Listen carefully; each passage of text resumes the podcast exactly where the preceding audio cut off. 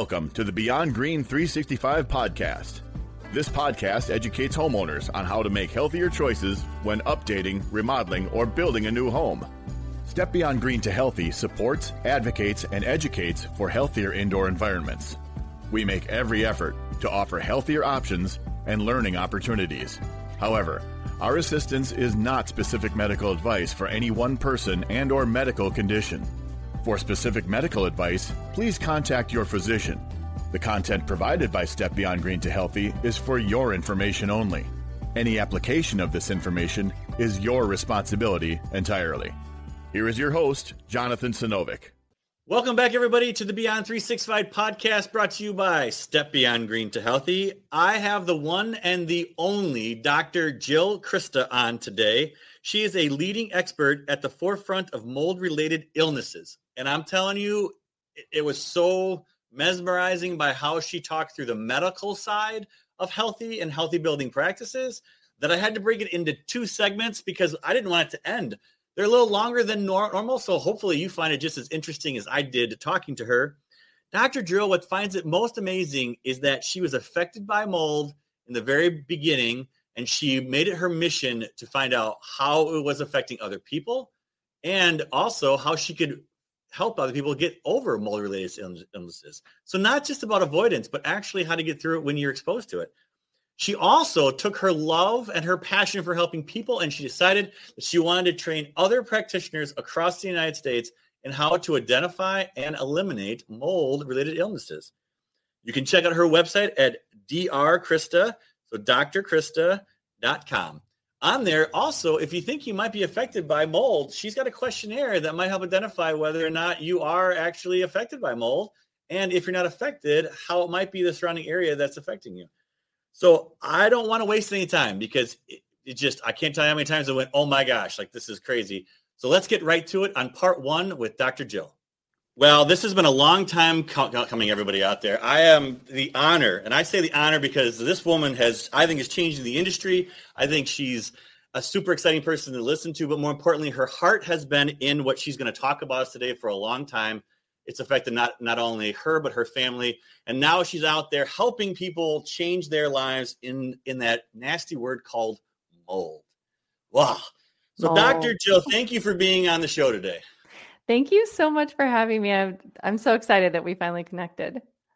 It is, it is, uh, I don't know. I got like, just, I don't know. All this ball of energy right now. I have, it's, it, we have so many, so many questions. I will, I will try to not, you know, not go and, and litter you with a ton of them, but I really think the audience needs to know a little bit about your background. Tell us how you, did you get into becoming like the mold expert?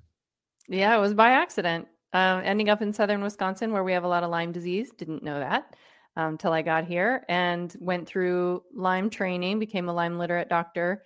And in a small percentage of my Lyme patients that had chronic Lyme, um, you know, it, it's like with naturopathic medicine, usually when you find and identify the cause, you treat the cause, people tend to get better. You know, if you have a food allergy, don't eat that food, people feel better. Um, in this case with Lyme, I was treating it and I had this small set of people that just weren't getting better. And in one of those patients, they found toxic black mold in his home during a remodel and it had been estimated to be growing there since they had remodeled previously, which was a 10 to 12 year exposure.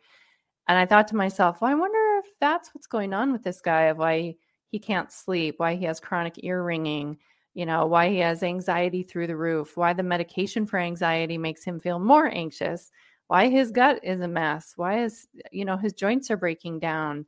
Why does he have pelvic pain? Why does he have urinary frequency? And it was just all of these symptoms that were sort of like not what I would consider Lyme disease, but were really, he was really struggling with. So I hit the books and uh, the research, and I found not only is our, you know, mold and mold toxins very correlated to these symptoms, it was definitely what was going on with not only him, but um, most of the other chronic Lyme patients that weren't getting better. So that's when I dove in and started to go down the Pandora's box thing of, uh, what is this mold thing anyway? You know, when I left naturopathic school, I'm trained in environmental medicine through my education. So I had a concept of mold being an environmental illness, that it was more than just an allergy problem, because that's usually what, if you look at the CDC, they'll say, you know, mold equals allergies. Um, it's way more than that. I'll just say that right out of the gate. And uh, I kind of understood that, that it had some neurological, neurotoxic things because we saw people in my training that when I was in school that had mold exposure and had MS. And it was sort of correlated like, well, maybe this MS thing is related to the mold. Uh, that's kind of where it stopped for me. And I thought that it was only the toxic black mold that was the problematic mold, which has been a very big eye opener. I also thought it was only old buildings, which has also been a huge eye opener for me. And I thought you'd always be able to smell it. And uh, that's how mold got me and my family as we moved into a relatively new home. It didn't have any signs of, you know, the smell or anything like that.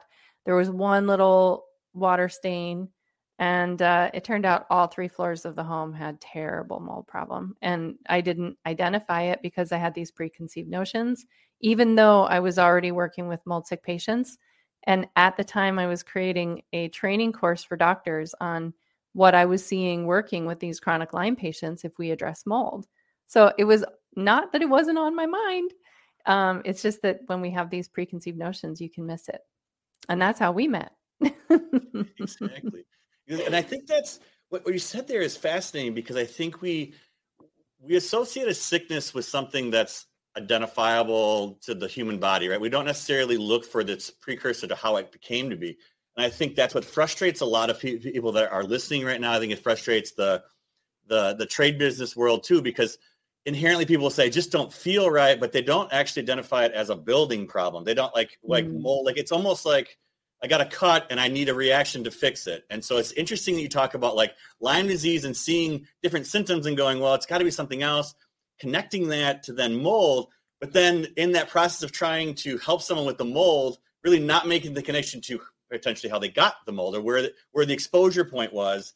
Um. Um, because so many people out there see mold on the wall and go, okay, now I got mold. And the truth of it is, is that most of the time I find we don't even know it's there, right? And that's what you right. found out. Yeah, yeah. It's behind the building material. It likes the dark, dank, moist, no light, no air movement. You know, that's its favorite place to grow. So, of course, it's not going to be the most comfortable mold if it's out on the surface.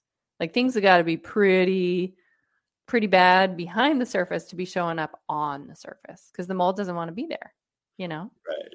Yeah. And yeah, and in previous pod, podcasts we've identified that like it's it's when you see it, it's way too late. Like, like yeah. it's it, at that point, it's it's beyond where you could even fathom where it's at. And a lot of times, what we're finding out now from different people that have been on the podcast, you may not see it even. There's not even there are some mold that you just it doesn't identify itself as a dark substance, a substance on it. It could be right in front of you and almost clear to nature. Is that is that true? Yeah, absolutely that's where we miss it is that you know there's an idea and that was one of my preconceived notions was black mold well any mold species can be almost any color depending on the substrate so the food it's eating can change the color of it and there there are molds that are white or light light pink or light light green and they just sort of dust the surface and so you can think it's dust and I've had this in um, some of the cases that I've worked with for hotels and things like that. So hotel employees that were getting sick,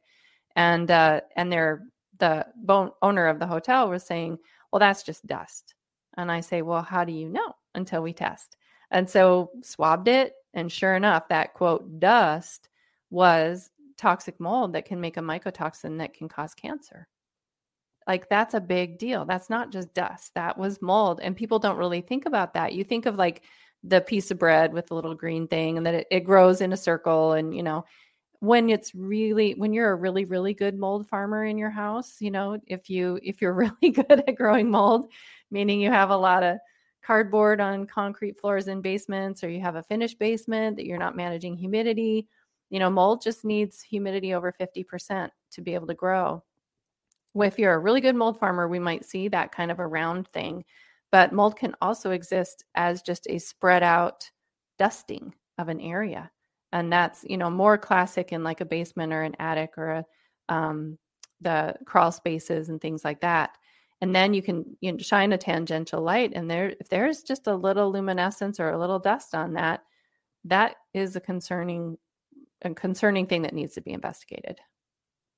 You're, you're you're making me very very nervous right now. What you're telling me that I that dust that even the dust in my house could be mold. Uh, so uh, take a step back. You said some kind of light. Is that how you test for for, for mold? Like in those dust areas, you, you you have a special light that you use that identifies that.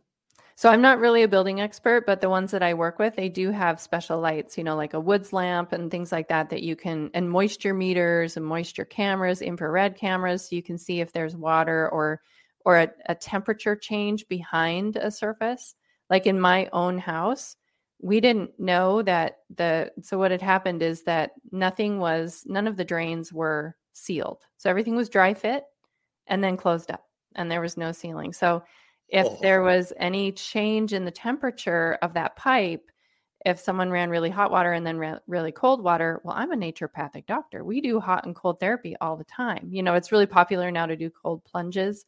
Well, in our family, we do, if you're going to take a shower or a bath, you follow it with a cold. That's tonifying. It's good for the body. It's like daily detox. Well, so we were creating the perfect situation of heating up a pipe, and then cooling it off really fast that had no seal on it. And any of the overflows had no, it, there was no pipe going to there.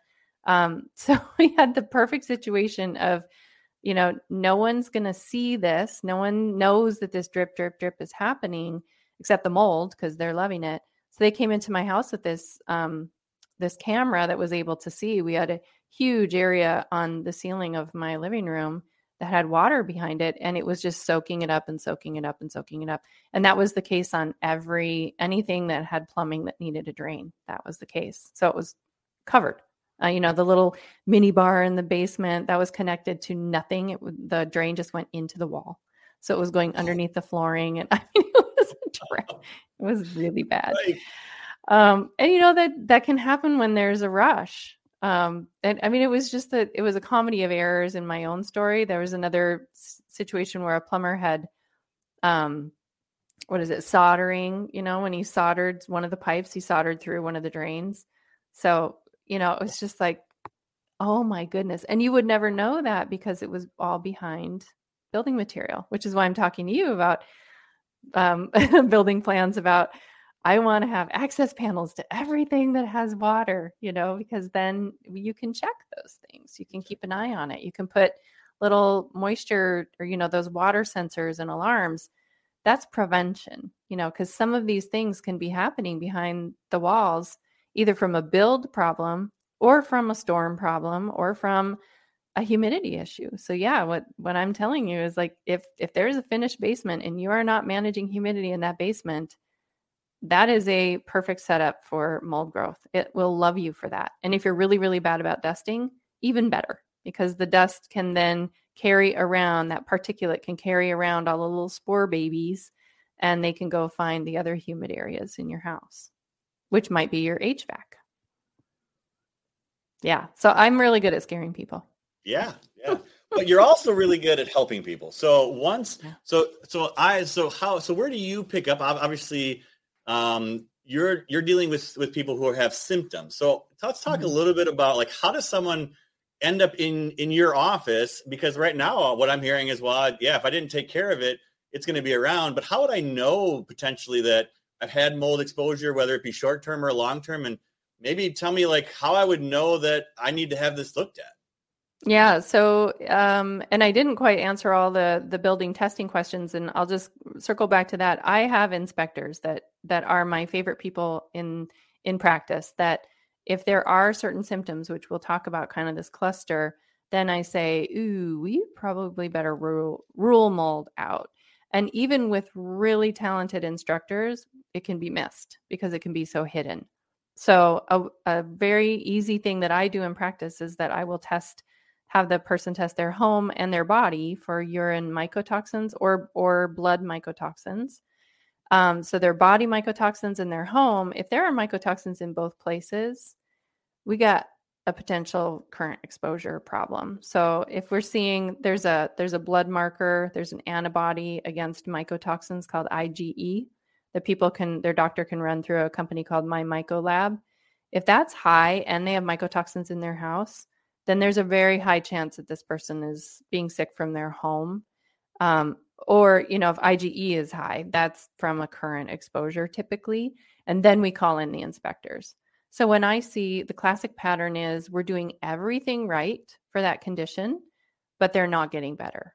So, like in the case of the chronic Lyme people, once I identified it was Lyme, I went and I got trained by very good doctors in Lyme disease, came home, started treating appropriately, and most people got better except this group. You know, and it was kind of like, okay, why did the antibiotics, you know, herbal or or pharmaceutical work for that person and the biofilm busters? Why did that work for that person, but it didn't work for this other person? Um, the other thing is that there start to be counterintuitive reactions to medication. So the the anxiety that is made worse from taking anxiety medication. You know, that's like a huh, what's going on there? And it's because the the mold toxins are gumming up the liver, so the liver can't process the drug the way it's supposed to. And so you have to change the dosing of the drug or they're going to get too much of that drug in their system and it's going to act differently because it's not at the right dose.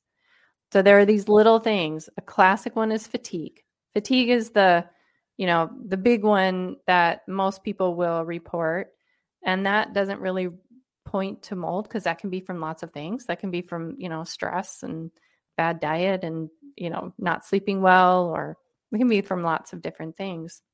Thyroid adrenals not working well lots of different things. But it is consistent across almost everybody who's affected by mold. And in a kid that just looks like they're not going to tell you oh i'm really fatigued you know? So in kids it's going to look like i don't really play as much as i used to or maybe i poop out you know a little too fast in an athlete it might look like their vo2 max goes down. But in a normal you know standard american that's going to look like maybe i need to start taking naps to get through my day or maybe i can sleep 10 hours and i'm not refreshed and i still have fatigue. Or maybe i just kind of stop exercising because it actually it builds up so much lactic acid it takes me three days to recover from that. So you start to see more and more and more fatigue. Um, also vision changes anxiousness mold is really hard on the eyes um, anxiousness is pretty common some kind of gut change gut disruption some kind of hormone change often so you might see just low grade stuff you know so that's how it sneaks up on you and everybody in a built space is going to have a different pattern than the other people. And that's why it's getting missed. And that's why I'm out here trying to educate to say, listen, is more than allergies and it's going to look different in everybody. That's the norm, not the exception.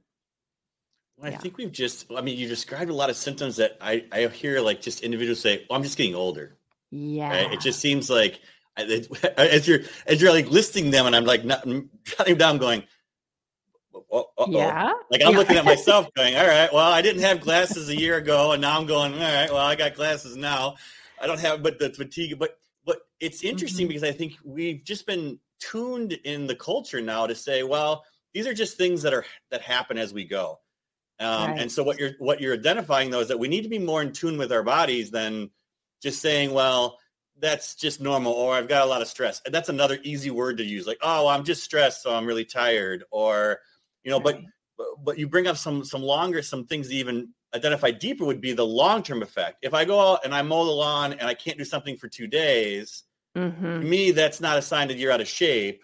That's now a more of a mental key to me to say there's something else going on here. You should be able the body's in tune enough to recoup from that, if not within yeah. a couple of hours, at least by the next day, right? Right. Um, so that's right. fascinating when you think about like everything that you talked about I, just, I could hear people saying, "Well, I'm just getting older."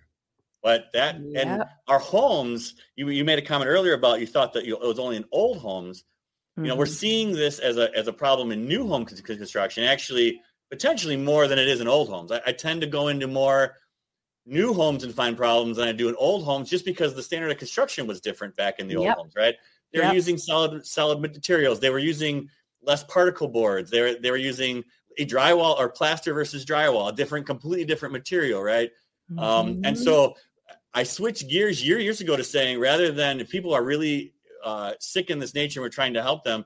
Looking at old construction might be better off than actually building new. There's there's only so much we can do with new construction. Um, that sometimes gutting down an old house to get rid of the pieces that could be problems and having the raw bones of natural solid wood and and plaster and working with things that are, are going to not absorb those things and hold those those problems, um, they show them right away. I always say, uh, you never want to hide it. If, if you put a piece of furniture in front of something to hide it, that's a problem. We, we should be we should be asking ourselves why there's something there, not putting something in front of it. It's not going to magically go away by sliding the dresser in front of it. In fact, it's going to get worse, not right. better. So it's it's always interesting that we avoidance is like it's like a flight problem for for us us us adults. Like it just oh, we'll just avoid it. Like if I if I don't touch it, it'll be fine. It's gonna be fine. It'll be fine. I can't deal with it right now. It's fine. It's fine. Yeah, and I think it's un- it's important for people to understand why we're saying that is that mold can make you can affect bodies, can make you sick or give symptoms in a multitude of ways that and only one of them is really being accepted and talked about. So mold spores and that's usually what's going to cause the allergy, the asthma, the, you know, chronic drippy nose, the sinusitis. And that's everything you're going to see on the CDC's website when you go look up, you know, how can mold affect my body? If you go to CDC, it's basically spore illness. So, but mold has a lot more than that. It has spore fragments. So, that classic thing where there was a water problem, you identified it, you took care of the water problems, maybe a roof leak, got the roof fixed, but then never cleaned out what happened on the inside. So, mold grew and then it dried. And then there's a remodel, and you go and pull that out now you've just sent, there's 500 to 1 fragment to spore. So you've just sent 500 fragments for every spore. And in a one inch square, there's a million spores. So we have 500 million fragments, essentially, um, floating around from one inch of mold. And those fragments can lock into the lung tissue and cause something that looks like mesothelioma. So, this constant irritation of the mesothelial tissue of the body, which wraps all our organs, basically. So, you get this generalized abdominal pain that you can't just can't put your finger on, um, generalized lung pain you can't put your finger on. And it's from these fragments getting in there. And they're very, very allergenic. They're much more allergenic than a whole spore because it's that many more fragments and that much more DNA and they're very very good at recruiting mast cells so you you'll hear a lot in medicine now this new condition called mast cell activation. Well, that's a combination of mold and, and COVID in my experience because COVID or the mast cells are ACE2 receptors, which is what the COVID attaches to. And if they have fragments in there, they have permanent inflammation. So they just get into this inflammatory cycle. So that's mold spores, spore fragments. We also have mold chemicals. So happily living mold will secrete these chemicals just as I, I tease, I call them mold farts because they're just off gassing. They're just metabolizing and off gassing. and unfortunately, one of those mold farts is really, really damaging to the immune system. So much so that it's used in medicine for a drug to help people who've had organ transplants not reject that organ. So, why would mold make that? Because it is allowing, it's a persister kind of thing that allows the mold to exist in your body without the immune system killing it. It's the same thing as an organ transplant. So that's mold fart, really dangerous. So, and that's almost all of the normal molds we find in an indoor water damaged, you know, or too humid environment. That's that dusty mold. That can make that chemical that can suppress your immune system. And so much so, we use it as a drug in medicine. And that's not even the worst one.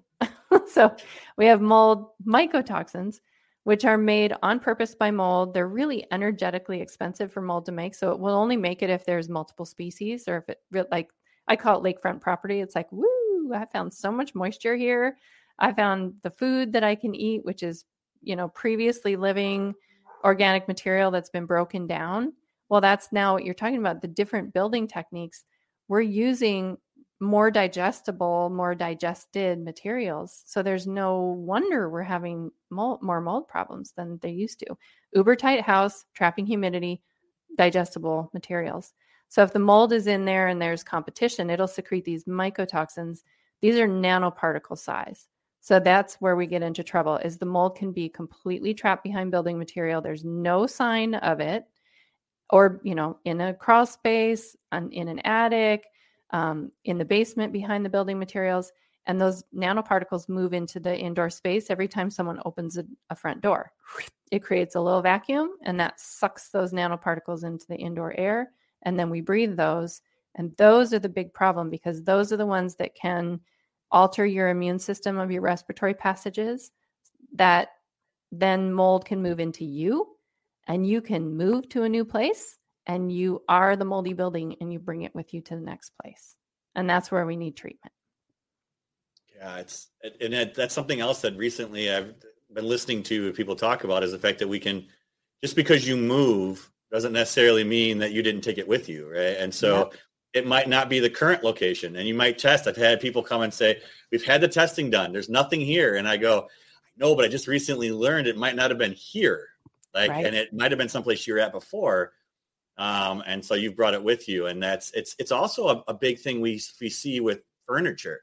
People yeah. who have gone through that don't realize that all of this gets into everything, right? As you're talking yeah. about just getting into our bodies, well, I mean, again, what we're, we're telling people now is if you have mold in an exposed basement, basically you got to get rid of it all. Like it doesn't, it, it just, it, if you take it out and put it in a container and put it all back in, all the spores and everything are most likely are in everything that's laying there. If it isn't a solid rock surface that you can actually treat, it's in it. Couches, blankets. I mean, you just name it um, and it's just I, people just get this devastated look on their face, like I know everything, and I'm going, it, well, this is the truth. Uh, whether you accept the truth or not, this is where we're at, and we don't have a, a really good way of validating the cleaning of these things to get rid of it. Is what all the cleaners tell me. They're like, at the end of the day, I mean, it can yeah. be in the inside the wood, inside the couch. Like it might not even be on the surface anymore. It could have embedded itself there, and then you sit on it and you cause that wood to expand and you just released it again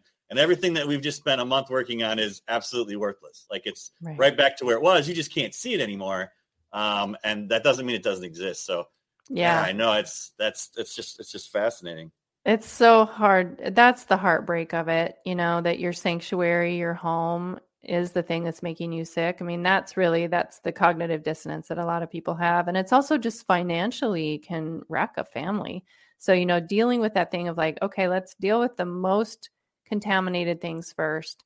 Let, you know, so porous furniture makes the most sense that it would be the most contaminated because every time you sit on it, it squishes out all the air like a sponge. And when you stand up, it just sucks in the air from that space. So, you know, the porous stuff, mattresses, upholstered furniture, that kind of thing.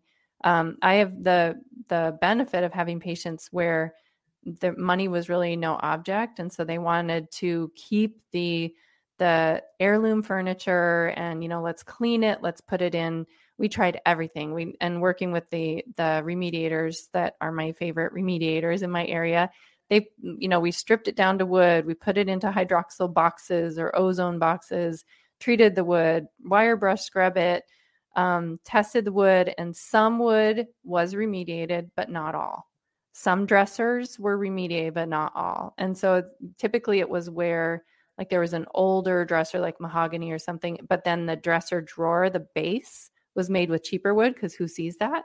That was the moldy wood. That was the problem, you know, continuously not being able to be remediated. So, you know, my experience with that was just as you're saying, it you only know for sure if you test.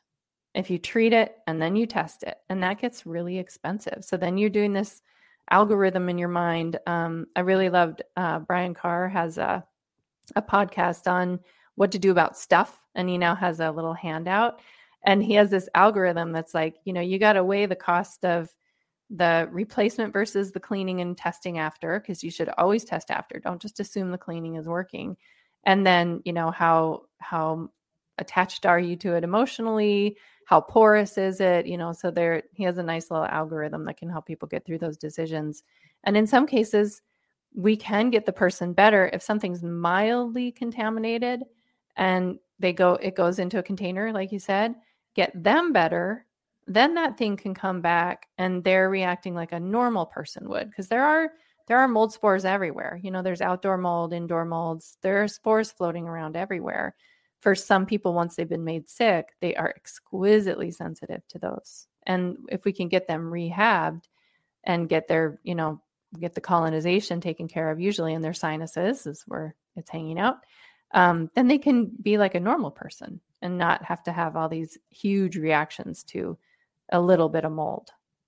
Yeah. And I, and I want to filter back too on one of the other things you said here on So you had a, you had a roof leak. You mitigated the roof leak, and at some and, and it's just amazing how many people then look at that and go, "All right, well, good. The leak's gone, so the mold will just die, and I'll just leave it there. There's no reason to get rid of it." And I thought that was just fascinating. That again, he did a really good, nice job explaining to people like understand. I, I get told so many times on the on the trade end of it, like, "Well, the roof leak's gone," and I'm like, "But we're not done. Like, we, we got to get rid of." the rest of this properly because of exactly what you're saying. It's not so much this moment in time, it's the mm-hmm. next moment and and it just doesn't die. It just doesn't like cease to exist just because we took away its feeder source. I'm finding mm-hmm. out through all of these piece podcasts and talking to people like it just it's there forever. And all you need is something to disturb it to like reactivate it almost in a way. And I'm like, this is insane. I mean, what a what a phenomenal you know organism if you think about it. Oh like, yeah, it's, it's, the Navy SEAL of the of the microbial world. You know, it's like it just hunkers down and waits. It's like oh, I'll just wait this out because, like you're saying, it doesn't even have to be disturbed. So let's say you have a roof leak, it gets into the attic, there's mold, and of course, what does water do? It goes south. So you know, there's gravity, and so it's going to work its way into the next drill hole that it can work its way down into a, a cavity into that room um, and now you say, okay, well, we we took care of the roof leak and it dries up. Except what happens when you have the next humid day? Because all you need is over 50% humidity. So that mold goes into a uh, an active and a rest state. Active and so it's there's this dormant, active, dormant, active kind of state that can happen. So it drives me up the wall when I hear someone say, We had an inspection but they said, and they found mold, but they said it was dead mold. And I'm like, there's no such thing as dead mold. A dead mold spore is a fragment.